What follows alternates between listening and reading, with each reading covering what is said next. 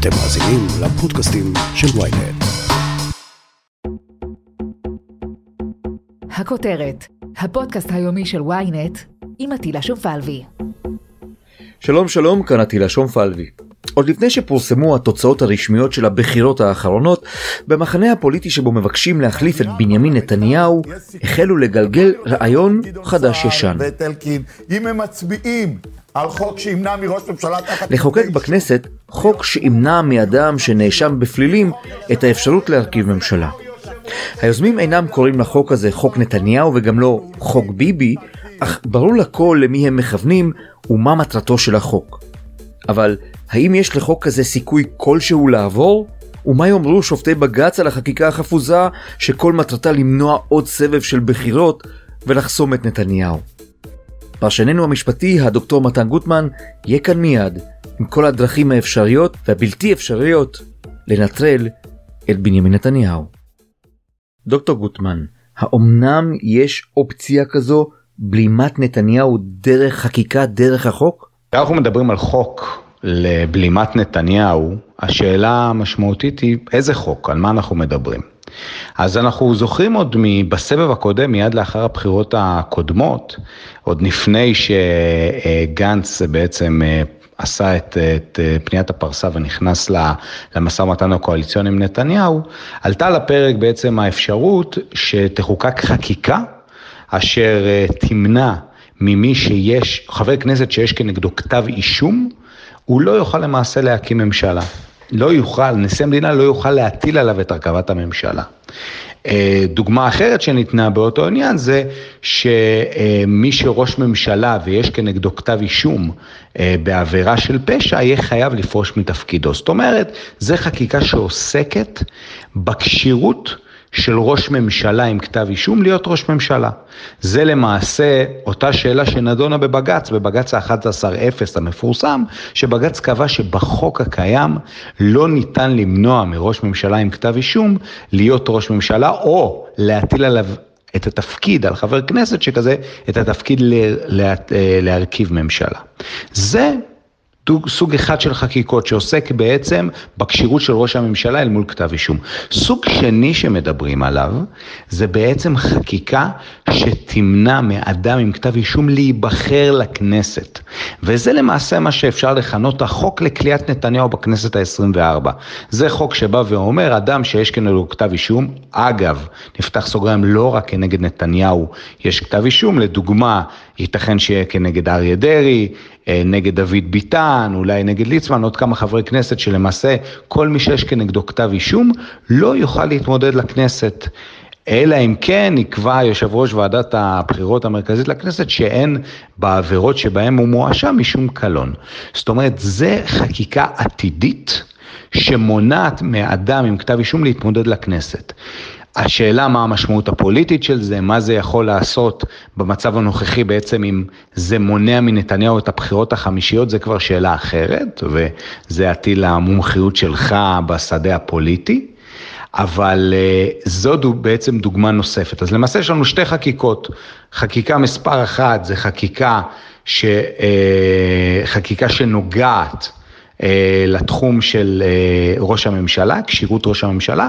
חקיקה שנייה זה חקיקה שנוגעת באפשרויות של אדם עם כתב אישום להיבחר לכנסת הבאה. אגב, צריך לומר גם שיש לנו כבר בחוק היום תקדים בנושא של כשירות של אדם לכהן עם כתב אישום, וזה בנוגע לראשי הערים. אם אנחנו זוכרים, בזמנו היה את הבג"ץ, ראשי הערים המפורסם, שבג"ץ למעשה הדיח את ראשי הערים בזמנו, את לחיאני ורוכברגר, מי שזוכר ב-2013, וקבע שבגלל שיש כנגדם כתב אישום, הם לא יכולים להיות ראשי ערים. המחוקק נזעק, אגב, בזמנו היה שר הפנים גדעון סער, מי שחוקק את החוק, ובעצם עשה הסדר מאוד מפורט בחוק, שהקים מעין ועדה. אה, בראשות שופט מחוזי, בעצם ועדה שקובעת שניתן להשעות ראש רשות מקומית מתפקידו אם יש כנגדו, כתב אישום. למעשה כבר יש לנו מנגנון בחקיקה דהיום שנוגע לראשי הערים, כך שלא בא לשכפל אותה לדוגמה לשרים, ראש ממשלה או חברי כנסת, וזה כבר תקדים שקיים בחקיקה, וחשוב לומר את זה. סליחה, סליחה שאני מתפרץ. אתם בטח שואלים את עצמכם מדוע עצרתי. דווקא עכשיו, דווקא בשיא המתח. אז האמת היא שעצרתי כי יש לי בקשה קטנה. הירשמו. אם אתם אוהבים את הכותרת, אם אתם מאזינים מדי יום, או כמעט מדי יום, פשוט הירשמו. זה לא משנה לי אם זה באפל, בספוטיפיי או בגוגל פודקאסט. הירשמו איפה שנוח לכם, וכך תוכלו לדעת ראשונים מתי עולה פרק חדש. זהו, שוב סליחה. ממשיכים. אבל יש כאן אלמנט נוסף והוא הפרמטר של החקיקה הפרסונלית. הרי ברור לגמרי שהחקיקה הזו מטרתה לחסום איש אחד ואחד בלבד, בנימין נתניהו. אכן, יש לנו פה חוק שהוא פרסונלי, ברור שהוא פרסונלי, ברור שהוא מכוון אה, כנגד אה, אה, אדם אחד, נגד ראש הממשלה נתניהו, ואנחנו מאוד מאוד לא אוהבים בדמוקרטיה, שלטון החוק, אנחנו לא אוהבים חקיקה פרסונלית. חקיקה אישית, חקיקה פרסונלית שאינה חקיקה כללית, היא כעיקרון חקיקה פסולה. אבל, וצריך להגיד את זה, המציאות הישראלית לצערנו הרב משופעת, משופעת בחקיקות, בהצעות חוק פרסונליות, והמערכת הפוליטית שלנו פשוט אה, אולי היא שיאנית בחקיקות פרסונליות. בואו בוא נתחיל וניתן דוגמאות. 2008, ראש הממשלה אולמרט, יש כנגדו חקירה פלילית. מציעים בכנסת הצעת חוק שאומרת שראש ממשלה שיש כנגדו כתב אישום, זאת ההצעה שעכשיו הרגע, כרגע ליברמן מדבר אליה, חייב לעזוב את תפקידו. מי שמציע אותה בזמנו זה אופיר פינס, זה עובר קריאה טרומית, וזה מכוון אך ורק כנגד אולמרט, זה עובר קריאה טרומית ב-61 חברי כנסת, מי תומך? כל סיעת הליכוד, למעט ישראל כץ, כולל ראש הממשלה בנימין נתניהו שתומך בזה. זאת אומרת, כבר היה לנו הצעת חוק ממש בסוגיות האלה פרסונליות, והיא עברה בכנסת. אבל לא רק, קחו לדוגמה, חוק גרוניס, מישהו זוכר, 2012, הייתה מגבלה על נשיא של בית משפט שהוא חייב להיות שלוש שנים מיום שהוא מתמנה, לפחות אה, שלוש שנים מיום המינוי עד פרישתו. גרוניס למעשה נשאר לו מהיום שפרשת דורית בייניש רק שנתיים ושבעה חודשים, והייתה יוזמה בצד הימני של המפה הפוליטית, כי גרוניס הוא למעשה שמרן יותר. ולמעשה שינו את החוק על מנת שגרוניס יכול להיות נשיא בית המשפט העליון. חוק לפיד, מי זוכר? חוק לפיד בזמנו 2012, שמגביל כל אדם שרק מצהיר על זה שהוא רוצה להתמודד לכנסת, כבר מטילים עליו מגבלות של תרומות וכו' וכו', שזה מיועד כל כולו על מנת להקשות על יאיר לפיד להיכנס לפוליטיקה. נמשיך, חוק מופז, אתה בטח זוכר, אטילה, בזמנו גם, בממשלת נתניהו השנייה, 2009, היה את ציפי לבני בראשות קדימה, מופז היה שם, היה רצון של הליכוד להכניס את אה, מופז לתוך הקואליציה. אממה, היה סיעת קדימה, הייתה 28 חברי כנסת, והחוק קבע שרק שליש סיעה, ולא היה ברור שלמופז יש באותו זמן באמת שליש סיעה. שינו את החוק במיוחד ואמרו או שליש סיעה או שבעה חברי כנסת, על מנת האופציה התיאורטית שאולי מופז יפרוש ויחבור אל קואליציה של הליכוד. כל זה היה חקיקה פרסונלית ברורה שנועדה למעשה לשאול מופז בקדימה. חוק ליצמן, ליצמן בג"ץ קובע שלא ניתן להיות אדם שהוא סגן שר במעמד של שר, הבלוף הזה, מה שנקרא, הישראבלוף הזה לא יכול להמשיך, במצב של, ה, של חוק היסוד בזמנו, מה עושה הקואליציה, קואליציית נתניהו בממשלה הקודמת קודמת, למעשה היא משנה תוך 36 שעות, ב-36 שעות עושה תיקון חוקתי, בעצם מתקנת את חוק יסוד הממשלה ומאפשרת לליצמן להיות סגן שר עם כל הסמכויות של שר. אה, יש דוגמאות מתחומים נוספים, חוק יגאל עמיר, לדוגמה שקובע שוועדת שחרורים לא תוכל להמליץ על חנינה או קציבת עונש של מי שרצח ראש ממשלה. נלך לימי קום המדינה, יש לנו בספר החוקים שלנו מה שנקרא חוק הנשיא חיים ויצמן, גמלה ועיזבון, שקובע את התנאים של האלמנה של הנשיא אה, ויצמן. יש לנו את חוק החברה לישראל מ-69, שמעניק פטור ממס ורווחי הון לאותה חברה ל-30 שנה. לא נלך רחוק, חוק ממשלת החילופים הזאת שאנחנו חיים בה היום, אותו תיקון שאני קורא לה פיגוע חוקתי בחקיקת היסוד שלנו, הוא חוק שכל כולו נועד לממשלה המסוימת הזאת בין נתניהו וגנץ והתאים ליחסים הראויים וחוסר האמון ביניהם, וזה גם על פניו חקיקה שהיא פרסונלית. זאת אומרת, לצערנו הרב, במציאות הישראלית יש שפע של חקיקות פרסונליות שקודמו, אה, ואכן, זה דבר רע. חקיקה פרסונלית זה לא דבר טוב, זה בניגוד לעקרון של שלטון החוק, אבל במציאות הישראלית לצערנו הרב זה קיים. בג"ץ יכול לחיות עם חקיקה כה-אגרסיבית? אכן, שאלה היא באמת, אה, האם חקיקה מסוג זה, היא תעמוד במבחן בג"ץ, אבל בוא נזכור רגע, כל התוקפי מערכת המשפט וכל מה שאנחנו חיים בשנים האחרונות, שבעצם באים ואומרים לנו, חברים, דמוקרטיה היא שלטון הרוב. מה שהרוב קובע, זה מה שקורה. מי הם אותם לא נבחרים יועצים משפטיים, שופטים, שיגידו לנבחרי העם מהו החוק הראוי? מי הם בכלל שיפסלו חקיקה? ופתאום עכשיו אנחנו שומעים קולות, אטילה. זו חקיקה איראנית, שמענו מהליכוד, זו חקיקה פרסונלית, צריך לפסול את זה, זה לא ראוי. הרי עד לפני רגע שמענו מאותם אנשים שמה שהרוב קובע זה מה שראוי. אבל זו ההוכחה בדיוק, לא. בדמוקרטיה היא לא רק שלטון הרוב, דמוקרטיה זה שלטון הרוב וערכים, שלטון החוק, זכויות אדם, רשות שופטת עצמאית, הפרדת רשויות, זה היופי בדמוקרטיה, האיזון הזה בין שלטון הרוב לאותם ערכים, זה לב ליבה של הדמוקרטיה. מאוד מאוד קל, אטילה, להיות בצד השולט ולדבר על משילות, ומאוד להגיד, שמי, לדבר על שלטון הרוב, ושאתה בצד של הרוב. אבל פתאום כשאתה לא בצד של הרוב, ואתה רואה שיש מולך אולי רוב דורסני, שיכול להטיל חקיקות באמת פוגעניות, בזכות לבחור, בזכות להיבחר, באמת, פתאום אנשים נזעקים ומבינים, רגע, רגע, זה לא דמוקרטי. נכון, דמוקרטיה זה שילוב בין הרבה הרבה מרכיבים, ולבית המשפט יש תפקיד מרכזי ביותר בשמירה על אותם ערכים ובאיזון בין אותם ערכים. עכשיו, בואו נראה, אותן שאלות שעולות לנו פה, אטילה, ממש אותן שאלות יש לנו ממש כרגע תלוי ועומד בבג"ץ. העתירה כנגד חוק יסוד ממשלת החילופין. והרי בחקיקה הזאת כנגד, שאולי תהיה כנגד נתניהו, זה לא רק שהיא חקיקה פרסונלית, הרי חלק מההצעות רוצות להכיל את החקיקה ממש עכשיו על הכנסת ה-24, אז עולה גם טענות של חקיקה רטרואקטיבית.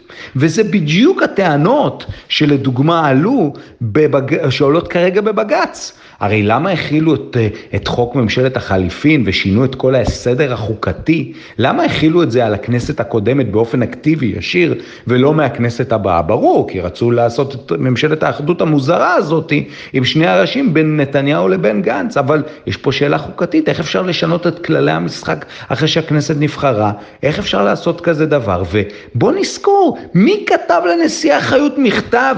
בל תיגע בחוקי היסוד, את פועלת בחוסר סמכות, כתב לה מכתב בבוקר הדיון. יריב לוין, יושב ראש הכנסת, אמר לא יקום ולא יהיה שבג"ץ יתערב.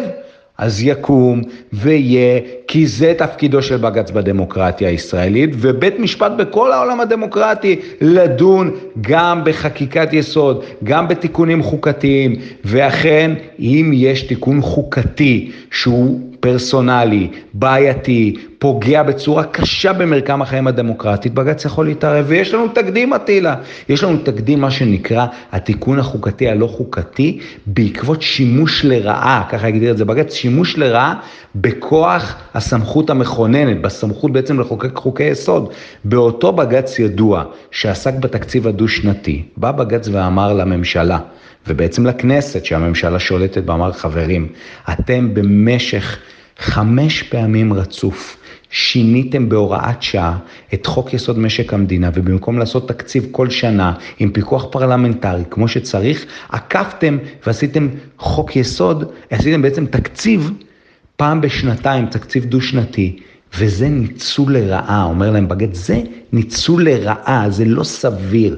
אתם מנצלים לרעה את הסמכות המכוננת שלכם, את הסמכות שלכם לשנות חוקי יסוד, את אותם חוקי יסוד שיעשו בהם באמת פלסטלינה במדינה שלנו. מי, כל הקדושה של חקיקת היסוד הרי נגוזה פה. ובג"ץ היחיד שעוד שומר, המוסד ששומר על אותה קדושה של חוקי היסוד ואמר אל תיגעו ככה בחוקי היסוד, אתם לא תשנו, זה ניצול לרעה. ויש לנו תקדים ובעצם זה יהיה פה הדיון. הדיון שאותם עותרים יבואו ויגידו ובאמת זה יהיה קצת, אני לא יודע באמת, אני, אני לא יודע איך הם עם עצמם, לדוגמה אנשים כמו יריב לוין ובאמת אנשים שתוקפים את ה, בכלל את הסמכות של בג"ץ, ואם כאשר תהיה חקיקה הזאת, אני לא יודע איך הם בכלל יוכלו להעלות את הטיעונים האלה, אבל אני חושב שראוי להעלות את הטיעונים האלה, ואני חושב שחקיקה שתקבע לדוגמה, שבכנסת הזאת הנוכחית ראש הממשלה נתניהו לא כשיר להקים ממשלה, זה חקיקה בעייתית מאוד, היא משנה את חוקי המשחק תוך כדי משחק, אני לא בטוח שהחקיקה הזאת תעבור ותעמוד. אין ספק שאם זה חקיקה שתחול החל מהכנסת הבאה, זה סיפור אחר. יש שם גם שאלות כבדות משקל, אבל זה כבר סיפור אחר, זה לא בוטה ושינוי ממש של כללי המשחק תוך כדי משחק, שזה בעיניי פסול, וזה לא ראוי לעשות את זה. אבל אנחנו צריכים תמיד לזכור את הלקח כללי מכל הפרשייה הזאת, ולהבין שדמוקרטיה זה לא רק שלטון הרוב, זה שלטון הרוב ושלטונם של ערכים ראויים. כולנו חייבים לזכור את זה. דוקטור גוטמן, השופטים אמנם הכשירו את בנימין נתניהו, אבל במבט השוואתי, מה קורה במדינות מתוקנות אחרות עם מנהיגים שעומדים לדין? אכן, במבט השוואתי, אה, אנחנו רואים מודלים שונים ואנחנו גם שומעים עליהם. לדוגמה, המודל הצרפתי שכולנו מדברים עליו וכבר מכירים אותו, שבגדול הוא אומר שראש מדינה לא עומד לדין. אה, ולא, ולא פותחים נגדו בעצם בחקירה, הכל מושה עד אשר הוא מסיים את תפקידו, וכאשר הוא מסיים הוא בהחלט יכול, אנחנו רואים עכשיו מה קורה עם סרקוזי בצרפת לדוגמה. בארצות הברית יש לנו מודלים שונים, בארצות הברית יש לנו תחליף למעשה כביכול להליך הפלילי, יש לנו את האימפיצ'מנט, שזה בעצם מעין הליך פוליטי שכזה, שבו אפשר להדיח נשיא על אותם אה, בעצם, שזה לא רק פלילי אפרופו, אבל גם על דברים פליליים לדוגמה. שאפשר בעצם לפתוח לנשיא, יש לנו מצד שני איזשהו מנגנון כזה של אה, שופט חוקר, אם אנחנו זוכרים אה, בזמנו, מה ש, שהיה עם, אה, עם קלינטון ומה שהיה כמובן עם מה שנקרא צוות מולר, שהיה לטראמפ וכל הסוגיה שאפשר למנות בעצם מעין חוקר מיוחד שבעצם בודק ויכול גם במצבים מסוימים, ושזה לא קרה עד בארצות הברית ויש על זה כל מיני פרשנויות של החוקה, אם ניתן בעצם להעמיד את הנשיא לדין, אבל זה לא קרה. אנחנו כולנו זוכרים אה, בעצם את ניקסון, ואת, אה, וברגע שבאמת הגיע אה, המקרה שנשיא היה מאוד מאוד קרוב בארצות הברית לעמוד לדין פלילי, הוא בעצם פרש מתפקידו וקיבל חנינה. אנחנו כולנו זוכרים את החנינה. אז תראו, יש בעולם באמת מודלים שונים. בעצם לראשי מדינה אל מול המערכת אכיפת החוק. אה, זה נכון שלפי החוק היום, וזה בהחלט מה שבג"ץ קבע, אה, אין, מבחינה משפטית, ראש הממשלה נתניהו הוא כשיר אה, גם להרכיב ממשלה וגם לכהן. אגב, אנחנו רואים שמצד שני בג"ץ מאוד מקפיד על הסוגיה של ניגוד העניינים, ואומר בעצם צריך מאוד מאוד להקפיד על ניגוד העניינים. יש בבג"ץ שניתן לפני יומיים אמירה מאוד מעניינת של, ה, של המשנה לנשיאה מלצר, שאני ממליץ אה, לכולם לקרוא את זה, להסתכל על זה. אני יודע שברוב הכותרות של הבחירות זה ככה עבר, אבל מלצר אמר במפורש, שראש ממשלה תחת כתב אישום שלא יעמוד בכללים של ניגוד העניינים, היועץ המשפטי לממשלה יכול להכריז על נבצרותו. זאת אומרת, בג"ץ התיר פתח מאוד משמעותי ובא ואומר, אני אכן הכשרתי את העובדה שנתניהו או כל ראש ממשלה לעתיד בדין הנוכחי יכול להיות ראש ממשלה, אבל זה תחת תנאים מאוד מחמירים של הסדר ניגוד עניינים, שהוא לא יוכל להתערב כמובן בכל הנושאים המשפטיים, בכל הנושאים הפליליים, להשפיע איכשהו על משפטו, וככל שזה לא יקרה, היועץ המשפטי לממשלה יכול להכריז על נבצרותו. כך שאנחנו חייבים להביא את הסוגיה הזאת בחשבון. אני חושב שגם ראש הממשלה נתניהו צריך להביא את זה בחשבון. זה כך נבלע, אבל זו אמירה מאוד משמעותית שיש לנו ממש בבג"ץ לפני מספר ימים. תודה רבה, דוקטור גוטמן. תודה רבה, טירה. תודה רבה.